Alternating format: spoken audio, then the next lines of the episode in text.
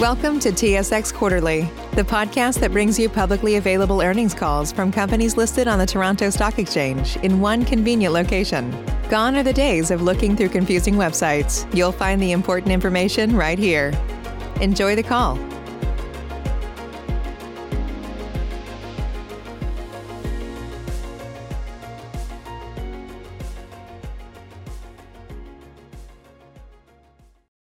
Good morning. My name is Victor, and I'll be your conference operator today. At this time, I would like to welcome everyone to the Ritchie Bros. Auctioneers second quarter conference call. All lines have been placed on mute to prevent any background noise. After the speaker's remarks, there will be a question and answer session. If you would like to ask a question during the time, simply press star then one on your telephone keypad. If you would like to withdraw your question, please press the pound key. Thank you.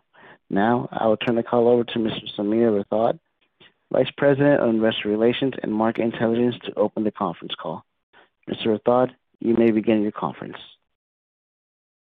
Hello, and good morning, and thank you for joining us on today's call to discuss our second quarter 2021 results.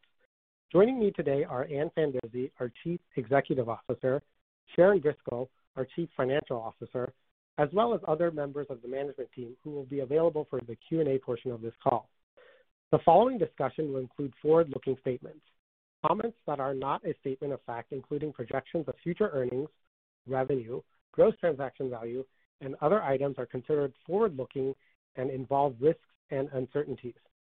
The risks and uncertainties that could cause our actual and operating results to differ significantly Um, our forward-looking statements are detailed in our SEC and Canadian securities filing, available on our investor relations website, investor.ritchiebros.com. We encourage you to review our earnings release and Form 10-Q, which are available on our website as well as EDGAR and SEDAR. On this call, we will discuss certain non-GAAP financial measures. For the identification of non-GAAP financial measures, the most directly comparable GAAP financial measures, and the reconciliation between the two, see our earnings release in Form 10-Q. Presentation slides accompany our commentary today. These slides can be viewed through the live or recorded webcast or downloaded from our website. All figures discussed on today's calls are US dollars, unless otherwise indicated. I will now turn the call over to Ann Fandozzi. Thank you, Sameer, and good morning to everyone joining our call today. First, I would like to start the call by thanking our team members on their continued vigilance. The COVID-19 variants have been challenging for so many regions across the world, and as we traverse the pandemic, we continue to look for ways to support our communities. Our top priority is the health and safety of our customers and team members, and continuing to follow the best practices and updating our protocols based on regional or local recommendations.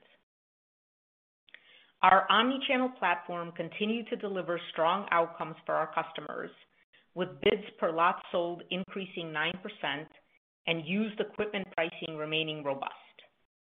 This translated to solid financial results for shareholders, with total service revenue increasing 8%. We believe this is a critical measure of performance and growth trajectory to which we have committed. As a strong signal of our continued confidence, we are increasing our quarterly dividend approximately 14% to $0.25. You don't need me to tell you that this is an unprecedented environment, as we have noted in the past few quarters. We are seeing a tight supply environment caused by low inventory levels and continued supply chain issues hampering OEMs production levels. While a tight market is not good from a supply perspective, we are seeing very positive signs from new customers entering our ecosystem. And while the equipment availability will certainly open back up, we believe these new customers will remain, having experienced Ritchie Bros. for the first time. That said, we see the current dynamic of tight equipment as a point-in-time event, and we continue to move forward and control our own destiny. For us, this starts and stops with serving our customers. We always remember that our omni-channel platform exists for the benefit of our customers, both sellers and buyers. Throughout the pandemic, sellers have needed us to take care, custody, and control of their equipment in the physical world, while driving transactions for buyers in the virtual world. We are now hearing from our customers once again that they crave a return to some type of normalcy, a face-to-face interaction with our sales teams, our operations teams, as well as each other. To that end, we are pleased to announce that we are welcoming customers back to our yards for auction day and night before social activities at select larger events. This is very important to our customers, and these events will bring back the opportunity for them to interact with the Ritchie Brothers team. To be clear, our yards have been open the entire duration of the pandemic and have been busier than ever with inspections, drop-offs, pickups, et cetera. Some activities, like ramping, will be a thing of the past as we have learned how to better showcase our equipment digitally and allow buyers same-day pickup, which ramping largely precluded. As always, we will continue to listen and learn and continue to evolve our business based on our customers' needs and technology-enabled innovations. One way we are controlling our destiny is through our accelerated growth pillar. We have been closely analyzing our satellite yard pilots internationally, and we have been impressed across the board with how they are doing. We started to scale the learnings in the quarter by launching six locations in the U.S. under the satellite yard strategy, with more to come in the next few quarters. Moving to IMS, we are building an industry-leading inventory management system that will help our customers make decisions and allow us to simplify our workflow by making it more digital, automated, and scalable. Our evolution to a marketplace is a journey which begins with activating organizations in the IMS, much like a gateway. Future phases will include monitoring and driving assets per organization, then services provided and monetized per each of those assets, all resulting in a final KPI of revenue growth. You see here our current thinking of future KPIs we will release around IMS, while 2021 will focus on organizational activations. These metrics over time will ultimately allow you to go from the organizations to total assets, to total transactions, to revenue generated by multiplying them together. We launched our business IMS product late last year, and in the second quarter, the number of organizations that activated on our platform increased 34% from Q1 to Q2. While this implies a very large annual growth trajectory, we are still learning from our customers and are excited about the journey we are on, both with our customers and our partners. After Sharon discusses our financials, I will talk about how we are executing against our strategic pillars and outlook, and then we will move to Q&A. Now, over to Sharon. Thank you, Ann. Overall, GTV increased 2%, with puts and takes across FX tailwinds, auction shift headwinds, and equipment mix. We see this level of GTV as an overall good result given how tight the U.S. supply market is. Although auction sales days are up, this reflects the addition of smaller timed auction lot events, but three larger events that shifted into Q1 caused a $52 million drag on GTV performance. Normalizing to remove the impact of shifts in the auction calendar, Q2 GTV growth is 6%, equal to our year-to-date GTV growth performance of 6%. Our first half GTV growth is well above our volume performance in 2020, which posted a decline of 1% during the same timeframe, and double the growth of our first half performance in pre-pandemic conditions during first half of 2019. Again, overall, a good result given how tight the used equipment supply market is in the U.S. In addition, as we evolve to a marketplace, we have provided additional disclosure in our 10-Q this quarter on the transactions that we facilitate for retail and peer-to-peer private auction events and equipment sales transactions in exchange for hosting fees. In the second quarter, customers that used this service disposed of $36 million of assets, which is an increase of over 155% over prior year. Although total reported revenue increased only 2%, we are very pleased with our total service revenue growth of 8%, and we continue to think that this measure of total service revenue growth is the best indicator of overall top-line performance for our business model and most reflective of underlying business trends in the quarter. Despite cycling over our COVID protocols and our pivot to 100% online bidding last year, we managed to keep total operating expenses in line with revenue growth and delivered operating income growth of 1% and adjusted EPS growth of 2% to $0.55 in the quarter. Auction and marketplace service revenue grew 6%, with A&M service revenue as a percentage of total GTV coming in at a robust 13.8% for the quarter. It is important to note once again that contract mix can significantly skew total revenue growth depending on consignors' preference for how the deals are structured. That said, inventory sales tend to be lumpy, and they declined 7%, driven by weakness in the U.S. and Canada, offset by strength in our international region. Overall, we are pleased with our revenue rate performance as both profit on inventory sales and service revenues improved versus prior year. Total operating expenses increased only 2% year-on-year, in line with total GTV and total revenue growth. I would like to note that all operating expense categories, except cost of goods sold, increased due to the Rouse Services acquisition that has not yet cycled past its December acquisition date. Also, all categories were impacted year-on-year by higher foreign exchange currency movements in three of our major markets of operation. While we don't break out FX impact by line item, it is important to note that we are naturally hedged given our geographically distributed operational structure for both revenue and cost. And overall, FX had a slightly positive impact on the bottom line in the quarter.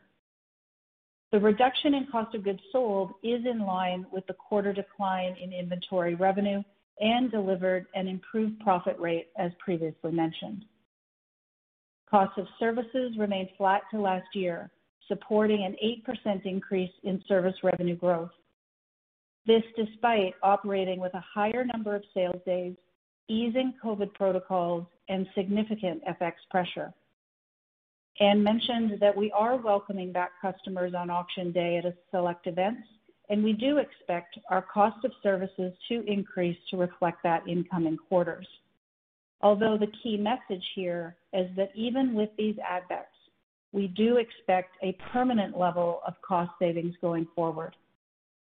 I would highlight that cost of services is down approximately 22% since 2019, with GTV being roughly flat in the same timeframe.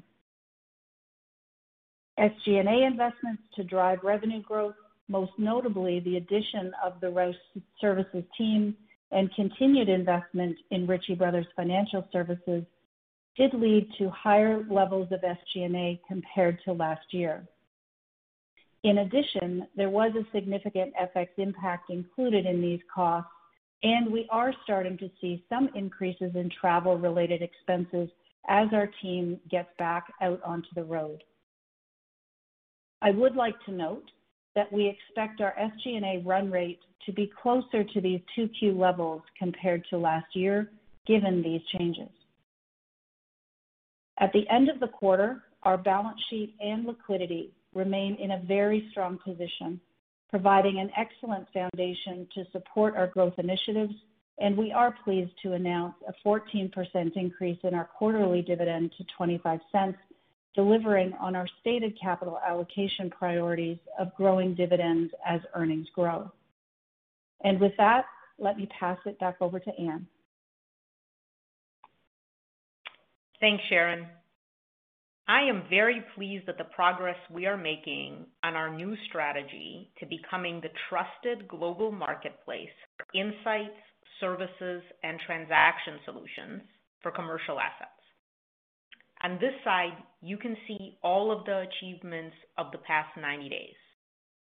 The only other call-out that I would like to make here is that we are enhancing the safety programs for our field employees, which to me personally is very important. Now turning to current trends and outlook. There is no change in our view here. We still see the environment as dynamic, and our tone and outlook remain cautiously optimistic. Let me reiterate that we see the current environment as a point in time, and we are structurally improving this business for the long term through our strategy. That said, as you think about the third quarter, we are facing some pretty difficult comps. Recall that our third quarter call last year, we saw a release of pent-up supply due to COVID disruptions with a resulting GTV growth of 22%. With that, operator, please open the line for questions. As a reminder, to ask a question, you will need to press star one on your telephone. And to withdraw your question, press the pound key. Please stand by while we compile the Q&A roster. Our first question comes from the line of Michael Doumet from Scotiabank. You may begin. Oh, hey, good morning. Uh, so maybe thanks for the commentary. Um, and I guess I look forward to the KPIs on the IMS. Um, if we can frame the microservices um, at a high level for now, any way you can help us think about the ramp up in the revenues in 2022 and beyond? I mean, will it be a slow start and an acceleration in the outer years? And uh, how should we, you know, think about the um the margins uh, of those associated revenues? Yeah, Michael. So it's Ann. Hello. Uh, yeah, we are we are very very excited about uh, where we are with IMS. And just as a reminder for everyone, you know, we look at the world as in our control and out of our control. You know, tight supply out of our control. Uh, all of the underlying things we're doing to build an incredibly healthy company and organization and drive our technology to the marketplace 100% in our control. So just to put things in perspective, the 34% increase in organizations focused on for this quarter uh, kind of is an annualized number of north of 300% growth. Now, do we think that's a steady state? No, but it's a signal of, you know, just how very, very compelling it is. So then, just as you, Michael, we are then going to move our attention to, okay, that's all the organizations signing up. Now, what is the usage, right? What are the assets in the system? What's our attachment rate of services to the assets? And I'm about to get to your question. And then, um, uh, you know, obviously then the resulting revenue. It's interesting to think about services. So when Sharon and I in December put out our Evergreen model, even there we were very clear that the services revenue growth would be a couple of percentage points above revenue growth, which we committed to be, you know, um, high high single digits, low double digits. That's still our commitment. um, What you can expect to see over time, I think the best guidance we can give is that that delta, that gap will continue to widen, right? As we provide more and more services disparate and apart from the GTV that's coming through our auction channels, which will always be important, be they reserved, unreserved, so on and so forth, that gap, that growth rate. So, you know, for modeling purposes, uh, you know, if you are our steady state is high single digit, low double digit on kind of the GTV-based business, then you kind of keep growing two-point delta and then higher and higher, Um, as as the attachment of services is unrelated to the underlying GTV. But our commitment is just like we were showing the organizations now, that's what we're looking at.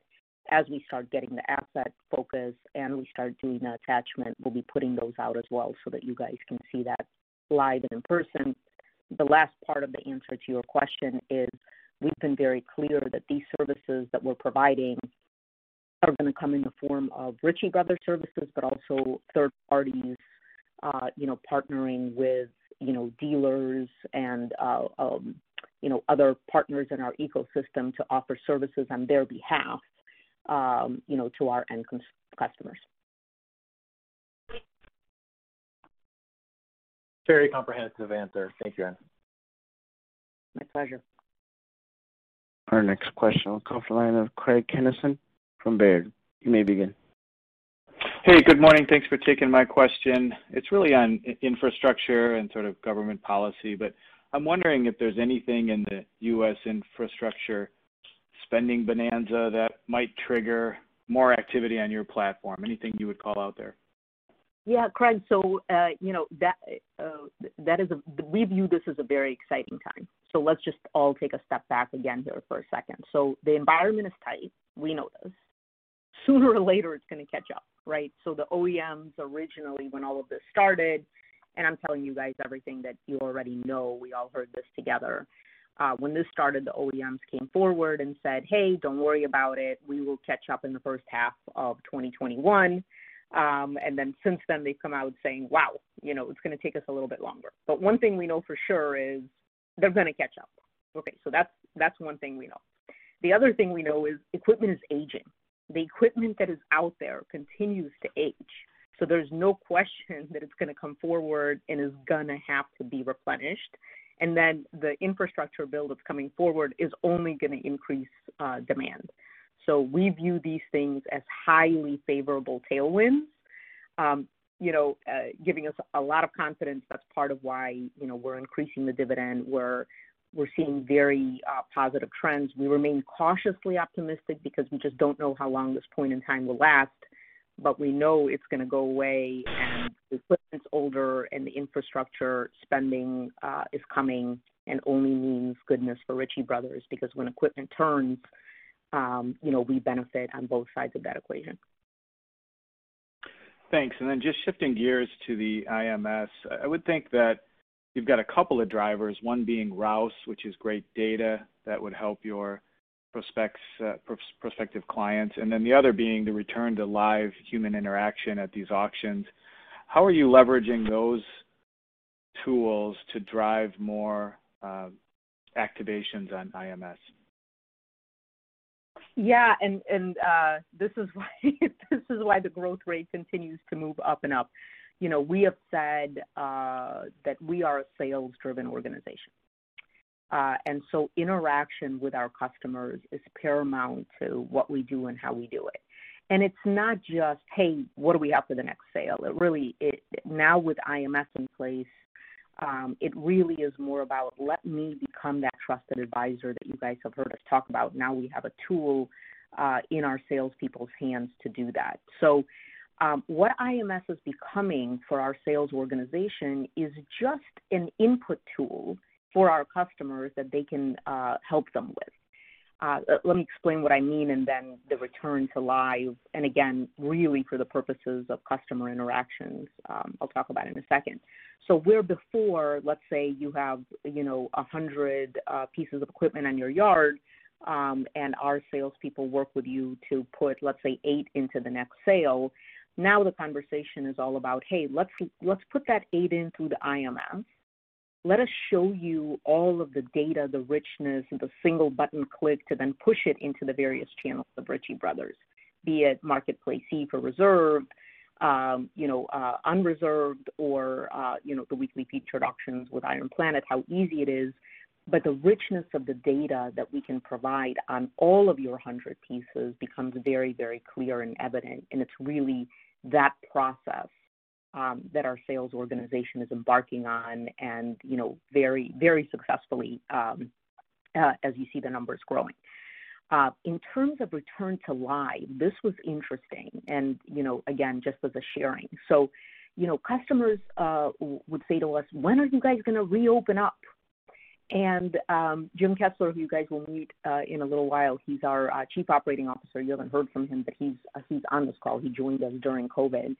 Uh, basically, kicked off a campaign uh, to uh, jump on calls with as many customers as we can with the sales organization to talk about what does reopening mean. I mean, we've been open the whole time, right? We're open. You can drop off equipment. We're open. You can pick up equipment. We've inspected it. We're selling it we're selling it very successfully online. What does reopen mean? And what became very, very clear through those conversations, it's it's the interaction. That is what they're missing, and that's what Ritchie Brothers is so great at. And now it's not just interactions for you know the next sale and growth, which is of course is very important to us, but now the interactions are around the data, the richness. Let me show you what IMS can do for you. Uh, so we are very excited to bring customers back uh, have them interact with our sales folks and show them uh, all of the tools at their disposal and the breadth of Ritchie Brothers. Great. Thank you. Thank you. Our next question will come from the line of Cherilyn Radbourne from TD Securities. You may begin. Thanks very much, and good morning. Was hoping you could speak to the changes that you made to your buyer fee structures during the quarter. Um, it just doesn't feel like it's been very long since the company last increased buyer fees. Hi, Cherilyn, it's Ann. Let me kick off, and then I'll turn it over to Sharon. So the way to think about buyer fees, you know, it, it hasn't really been a normal practice in Ritchie Brothers. The way it actually is in most other, excuse me, companies around the world. So the way we think about all fees is the way that uh, you know all companies think about pricing, where once a year, twice a year, you just take a look at the competitive landscape and you say, where are you with your offering vis-a-vis where are others? And uh, you know this is a practice we're going to engage in regularly. Uh, as a company, uh, you know, uh, that operates in a competitive landscape. And whatever that tells us, uh, we will react right? So we saw an opportunity uh, that, in fact, there were parts of our business where we were, you know, uh, as for sure a premium service provider, uh, actually charging less than some of our competitors. We saw an opportunity to um, increase those prices uh, to become more competitive, and we did. We are going to be doing that analysis at a minimum annually. Uh, so whatever it tells us, and the reason I say that is if it shows us the market is actually lowering prices, we'll react that way. Increasing, we'll react the other the other way as we recently did. But it, this will be more matter of course. Um, Sharon, would you add anything? Yeah, uh, Cherilyn, I think what I would add is also just with the strength in pricing that we realized, we were starting to see that some of those smaller items um, were moving up the grid in pricing um, in terms of fee rate um, unexpectedly. And so to keep that kind of mix the right way, um, probably the best way to think about it is we just changed our tiers to basically keep pace with current pricing and inflation that we were seeing in those smaller categories. Um, and uh, you know, again, as Ann said, pricing is a journey. Uh, we will continue to kind of look at this um, mix both against um, how other competitors are using pricing on the buy side, and also just related to the mix of what we're selling. Okay, so it sounds like those tiers, you know, in a different used equipment pricing environment, might need to be moved back down at some point. Is that fair? It could. I think up. all I'm. Yeah, I'm be up or down. Yeah, yeah. I, I, was just going to say the way to think about it is items that used to be in the ten thousand dollar range, um, the price was taking it up. So to capture those, we we escalated that tier. Um, we will look at it in terms of whether it, it requires to be taken up or down according to the market that we're in. Okay, that's helpful. Um, can you also speak to how a very tight freight environment is impacting Ritchie Brothers and I guess, you know, just the mobility of used equipment generally? Yeah. So Cherilyn, uh, that is actually part of the headwinds facing us. So when we say tight supply environment, we mean the supply chain. so it's both the production, it's the microchips, it's the uh, the shipping constraint, it's the COVID uh, lockdown protocols, uh, when we say tight supply, that's across the board. We're feeling it. Um, again, in our control and out of our control. So that is out of our control. We're feeling it for sure. What we are driving, separate and apart from all of the pillars and the technology enhancements um, that you guys saw with IMS, Um, I, I did not mention, but it is on the chart that Ritchie List will be bringing a listing service in Q4. So again, just filling out uh, the vision for the marketplace real time, which is very much in our control. We're also driving the underlying productivity levers of our uh, auction business. So what does that mean? Uh, we're monitoring very closely the um, the items that our sales folks are are selling. So even though the mix is down and the GTV, the, the corresponding GTV is down as well, we see that our sales organization is actually much more productive. So they're getting more contracts per head.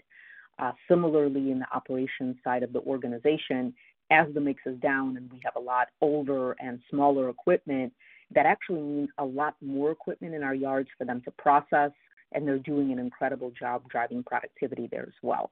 So supply chain issues broadly uh, affecting us a great deal, uh, but the underlying business that we're driving so that when those things become a, a thing of the past, uh, fundamentally get us to a different kind of growth rate, we feel very, very good about. That's my cue. Thank you. Our next question comes from the line of uh, Michael Feniger from Bank of America. You may begin. Hey, guys. Thanks for uh, taking my question.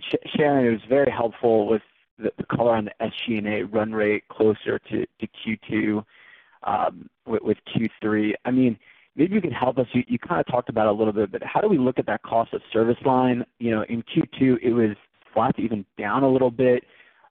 I feel like we've always kind of looked at that cost of service line relative to GTV growth or GTV. But obviously the comps are a little strange because of last year, and you guys are kind of returning back to normal.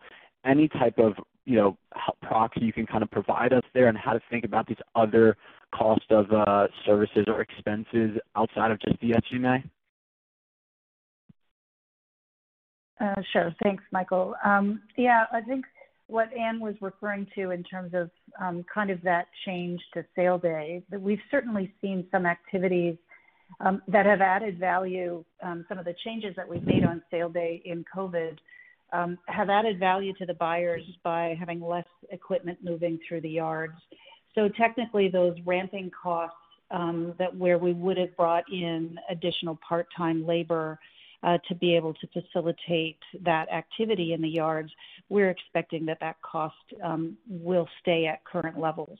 Um, and albeit we may add it back into a few of our premier events, um, that that is really the benefit to the buyer outweighs um, and, and also the safety of both customers and employees um, outweighs the cost benefit of, of bringing that back in. So so I think we're seeing permanent reductions in that cost of services space. I would say that the other change um, that that's kind of happening is those cost of service definitions are things that really only are incurred based on the event. As we start to flip um, kind of to always on um, through the marketplace, you may start to see some of that kind of cost of service marketing type activity that we would have done that was very site and event specific start to shift a little bit more into SG&A over time um, as we move to that kind of always on positioning. Um, but that would be a relatively minor flip in the great scheme of things. It really is the more permanent reduction that, that we would see in those in those um, kind of service expenses. That's that's helpful. And Sharon, any visibility right now on on GTV? I mean, I think this is you know, kind of the question right now. I mean, July obviously is a smaller month. Um, you know, your GTV is kind of flattish, flattish in a way versus 2020 in Q2, but also 20, 2019. So I guess it's just trying to level set and gauge what we're kind of looking at in, the third quarter. Anything you could provide us, calendar days, number of auctions that you're that you're looking at here, um, anything, you know, in the comp last year we should be aware of? Just color to kind of help us level set for this tough comp in the third quarter. Yeah. So why don't I start, and then I can throw it back to Ann. Um, you know, clearly, as Ann mentioned in her remarks, we are up against, uh, I think, a plus 22% GTV growth in Q3. It is a very small quarter, so that will be difficult to comp. Um, That being said, we did announce we do have a very large um, sale that that we are planning. So I think um, hard to give direction. We don't um, we don't give forecasts, unfortunately, on a go-ahead, as you know. But you know, I think that probably safe to say that it would not be at kind of our first half levels. Um, but I think that's all we'll say.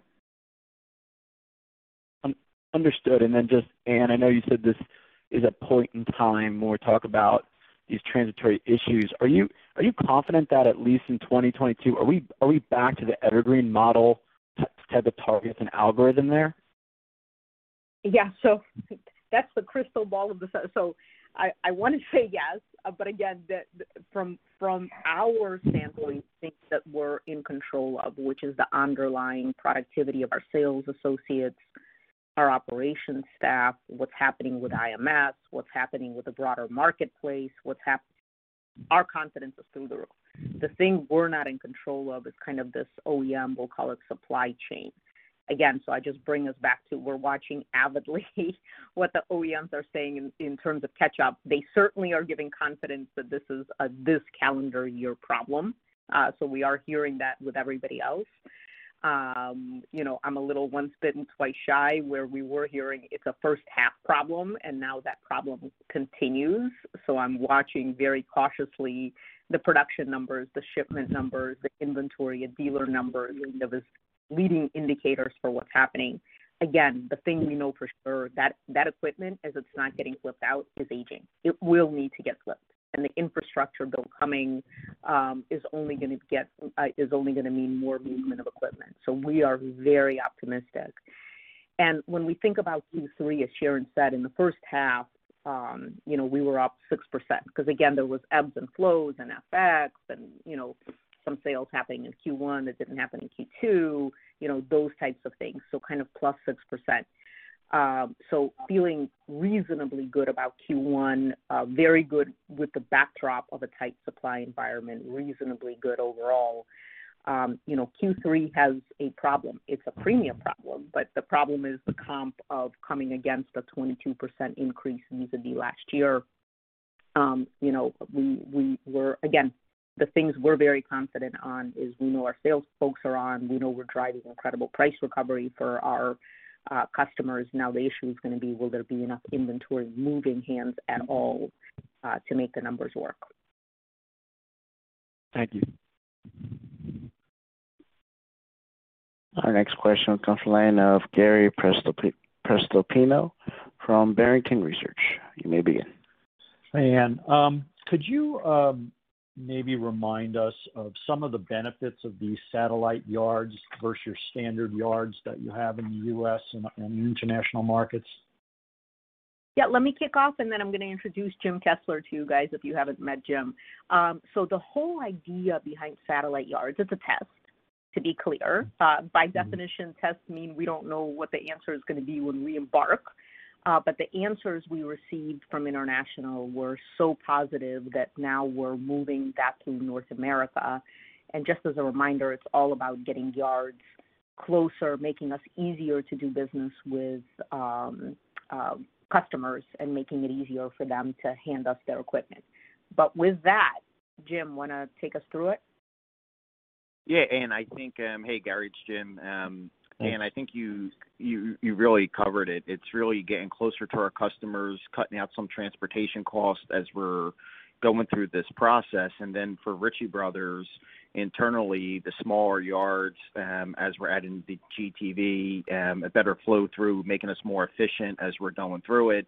But really for the focus on our customer to get closer to them, become more efficient. Um, so far as we're seeing the KPIs, we're definitely seeing um, GTV per square foot increase and seeing a very good flow through compared to our larger um, yards that we have. So, would the goal be to, uh, realizing these are a test, but the goal would be to look at these yards and say, we're gonna open them in uh, secondary or tertiary markets away from major major uh, U.S. cities, just to make it easier for some entities to get their equipment to you? It, it could be that, but also think about very populated areas along the East Coast where traffic and other constraints just make it difficult to transport equipment. So I, I wouldn't think about it just as secondary and third kind of markets, um, but think Mhm. about it where there's just a limitation towards transportation, and it could be East Coast, West Coast. Um, this model could work very well where you have a hub and spokes around the hub. Okay, thank you. Our next question will come from the line of Larry DeMaria from William Blair. You may begin. Okay, thanks. Good morning, everybody. Um, just going back to uh, like a prior question here. We understand you have a tough comp in 3Q, but can you actually give us the auction day comp year-over-year and sequentially in percentages? And Related to the third quarter, should SG&A be lower year-over-year uh, because of the, you know, year-over-year comp challenges? Or with travel coming back, it might actually be up. So Can you give us some color on that as well? Thanks. Yeah. Sharon, do you want to kick off, and I'll pick up after that? Uh, sure. So um, I think you know we we haven't provided auction days. Um, I will point out if you look on um, kind of the pre-calendar, we do have a very large event in Houston and New Mex- Mexico coming up uh, in August. Uh, I think next week. Um, the point I would make on SG&A, and I think the direction that we're trying to give here, Larry, is we do expect that kind of what we experienced in Q2 in terms of um, both dollars and rate is kind of where you should be looking in terms of Q3. Um, you know, SG&A, you know, is more fixed. Um, it does have some event pieces, but wouldn't necessarily go down versus prior year. And I will point out that we have the acquisition of, of the Rouse Associates and the investments inside of RBFS, as well as the FX increases in costs that we would expect to continue on into Q3. Um, and, um, you know, I think in terms of other costs to consider, we do expect as as conditions um, start to become, you know, hopefully with the, the Delta variant, um, you know, stopping it again, um, starting to see more event costs and sales associate travel costs to be able to support um, to support the new events inside of Q3. So um, I would stand by our guidance that we set in the script around using Q2 as more um, the SG&A guidance or um, method that you should be using for your models for Q3. Okay, very helpful. Thank. That's good. Thank you. And then the follow up on IMS up 34 percent just to be clear, to clarify, I assume I'm pretty sure that's customers that have reengaged. Is there a total units number that's relevant, or maybe we just have to wait for that as you guys give us more material, more information? And then, has this led to any business transactions yet, or is that more of a 2022 event? Yeah, Larry. So uh, this is where we're very excited. So it's organizations. So when you think about customers, they're entities which you know then uh, means obviously a significant amount of equipment. So the way we're and it's coming, you know, the answer to the second part of your question is obviously equipment is coming, transactions are, you know, the, the easy buttons are all in place in the marketplace so that when the equipment is loaded into IMS, you can literally order an inspection, you can push it um, today into uh, either MPE, uh, a live event, um, you know, uh, weekly featured. Uh, as of Q4, you can push it uh, into a listing service that Ritchie Brothers has, uh, so on and so forth. There's obviously all of the data that, that's associated with it that, you know, um, kind of aggregated, anonymized data from Rouse, aggregated data from Ritchie Brothers. All of that richness exists in IMS. Um, and equipment is certainly coming with that, right? That's that's how people engage or activate in, in IMS is to start loading equipment. Um, so we, uh, the plan is let's really focus on organizations um, this year, much like the yards that Jim talked about. You know, the focus was, you know, are they going to drive incremental customers? Are they going to be more, you know, very, very productive? Are they going to drive the transportation costs lower for customers? Will they bring more business? We're seeing yes we, we like it. Um, with IMS, it's the same thing. Uh, you know, what what does uh, activation look like? How easy is it? How quickly can we stand up these things? So that growth rate, I wanna make sure is really resonating. Again, implies an annual growth rate of over 300%, but the growth rate is really uh, very, very interesting because not only is it does it showcase the demand from customers, it's actually showcasing our ability to turn this on very quickly. As you guys recall, right, we were on the last call, we were talking about how quickly it takes to to put a customer up and running. We're focused on that very, very much because again, right, the longer it takes, uh, the less customers we can kind of uh, get through the throughput of activation to then be able to focus on how many assets, uh, in my example of you have 100 in the yard, you put 10 in the sale, how, you know, we're gonna be focusing starting, you know, end of this year, beginning of next year, how do we then, uh, you know, work with customers to say, "Okay, let's get everything loaded, um, let's get, you know, the data flowing, and then turn our attention towards monetizing that," and so on and so forth. But really exciting. Our commitment, just like it has been, is to, as we start focusing on those things more and more, we will be putting the KPIs out so that you guys are with us on the journey. Right now, we are almost singularly focused on this organizational activation because that is the gateway to then all of the equipment, the services, and the monetization. Okay. Thanks, Ann. And as a reminder, that's star one for any questions, star one. Our next question will come from the line of Brian Fast from Raymond James. You may begin. Thanks. Good morning. Uh, just one question for me. Um, just on the new buyer fee structure, um, are you able to quantify how much of an impact uh, this had in the quarter? So Brian it's Sharon. I'll take that. Um, I think the best way, you know, to frame it up is when we call out the fees increases inside of the 10-Q, we list in order of size, you know, kind of the impacts. So the first driver was Rouse, the second driver was RBFS, and then the fees impact was smaller than that.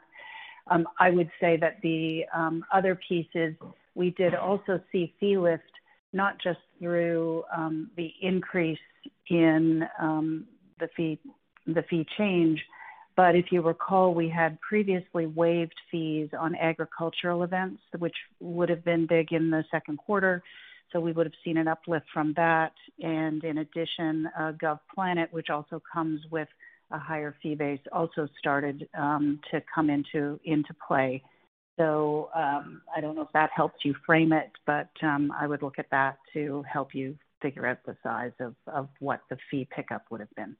And, and we did have a 14% overall fee growth year-on-year, of which Rouse, RBFS, and um, those fees that I just talked about um, would have driven. Okay. That's helpful. Thanks, Sharon.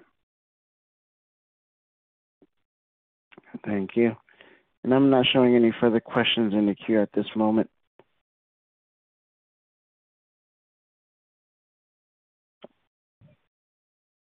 All right. Okay, great. Uh, Samir, uh, thank you for joining. Um, Actually, I think we have one more question from Michael. Can we take that? Of course. Michael, your line is open. Hey, guys. Yeah, thanks for uh, letting me squeeze one in. Um, I think you mentioned this, Sharon. Is it one-off events uh, and auctions in August? I guess it wasn't there last year. Can you just help us understand what are those one-off events again? Uh, you know, how sizable can they be? And Then just to follow up, you know, the rate's been good. Obviously, it's gone up year-over-year, quarter-over-quarter. Can you help us understand is, is, is where we are with the rate? What's the puts and takes to think about the outlook and the trajectory on on rate? You know, the service revenue rate, uh, you know, and the inventory rate in the back half. Like, what are some things we should be looking at that would keep that rate expansion going? What are some things that could pressure it? Just so we could kind of have in our minds how the outlook of that could play out in the back half. Thanks, everyone. Yeah. Michael, it's Ann. Let me start, and then I'll turn it over to Sharon for color. So to be clear, the event that Sharon spoke about, um, so uh, let me just click up and then we'll talk about it. So more and more, we are moving to what we're calling regional events for the smaller events. So you know, when you think about Uh, you know, supply-demand curves. Uh, we definitively have done all the modeling that says, you know, the more supply we can bring, the more interest we generate on demand, uh, the better pricing for our customers. So we're, we, you know, we have a lot of confidence that, you know, scale matters a lot, and obviously Ritchie Bros. as the scale player. Um, as a result, you've seen us move to more regional events. Let me explain them, and then I'll explain what's happening um, with the comment that Sharon made. So instead of doing an event, let's say in Pittsburgh or in Maryland or in Connecticut, you saw us do, let's say, a Northeast event um, earlier this year, where we linked those three yards together virtually, and and presented all of that supply to buyers uh, at the same time, and it drove, you know, really uh, very impressive results for our consignors.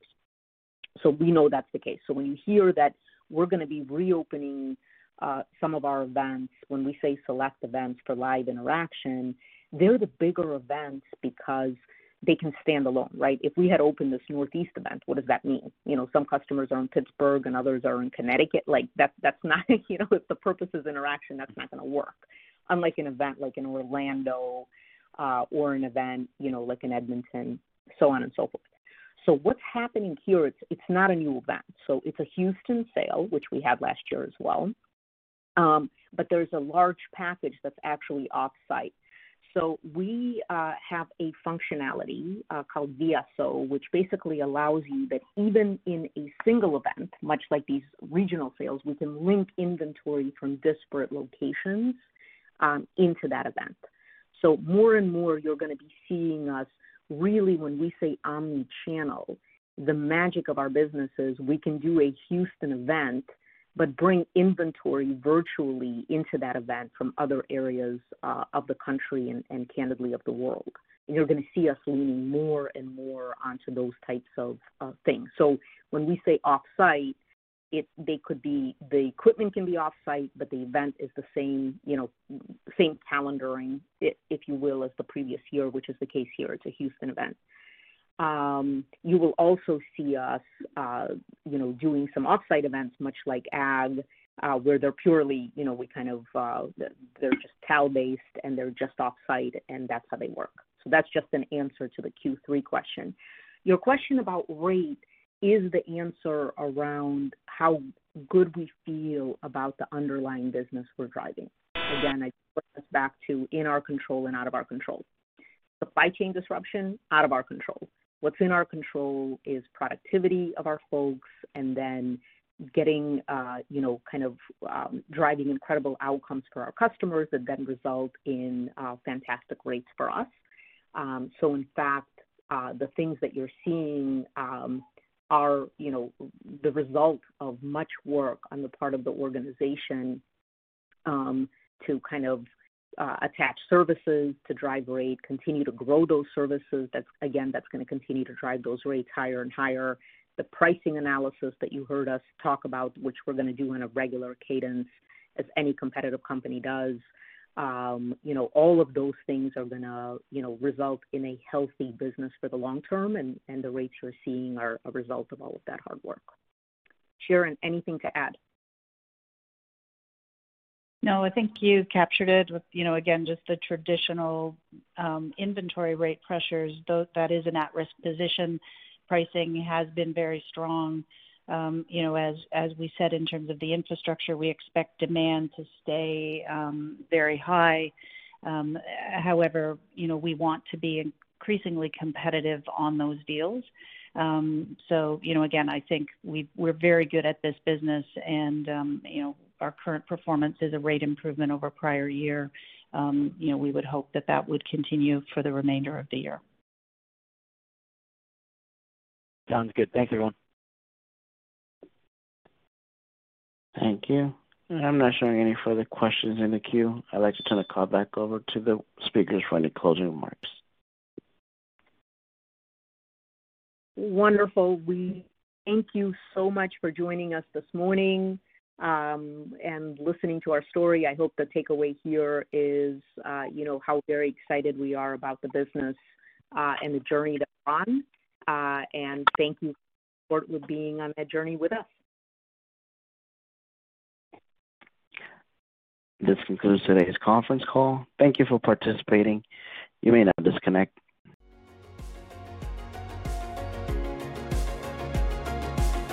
Thank you for listening to TSX Quarterly. If you enjoyed the cast, remember to leave a good rating. And remember, for any additional inquiries, please consult the company's investor relations section on their website. See you next time.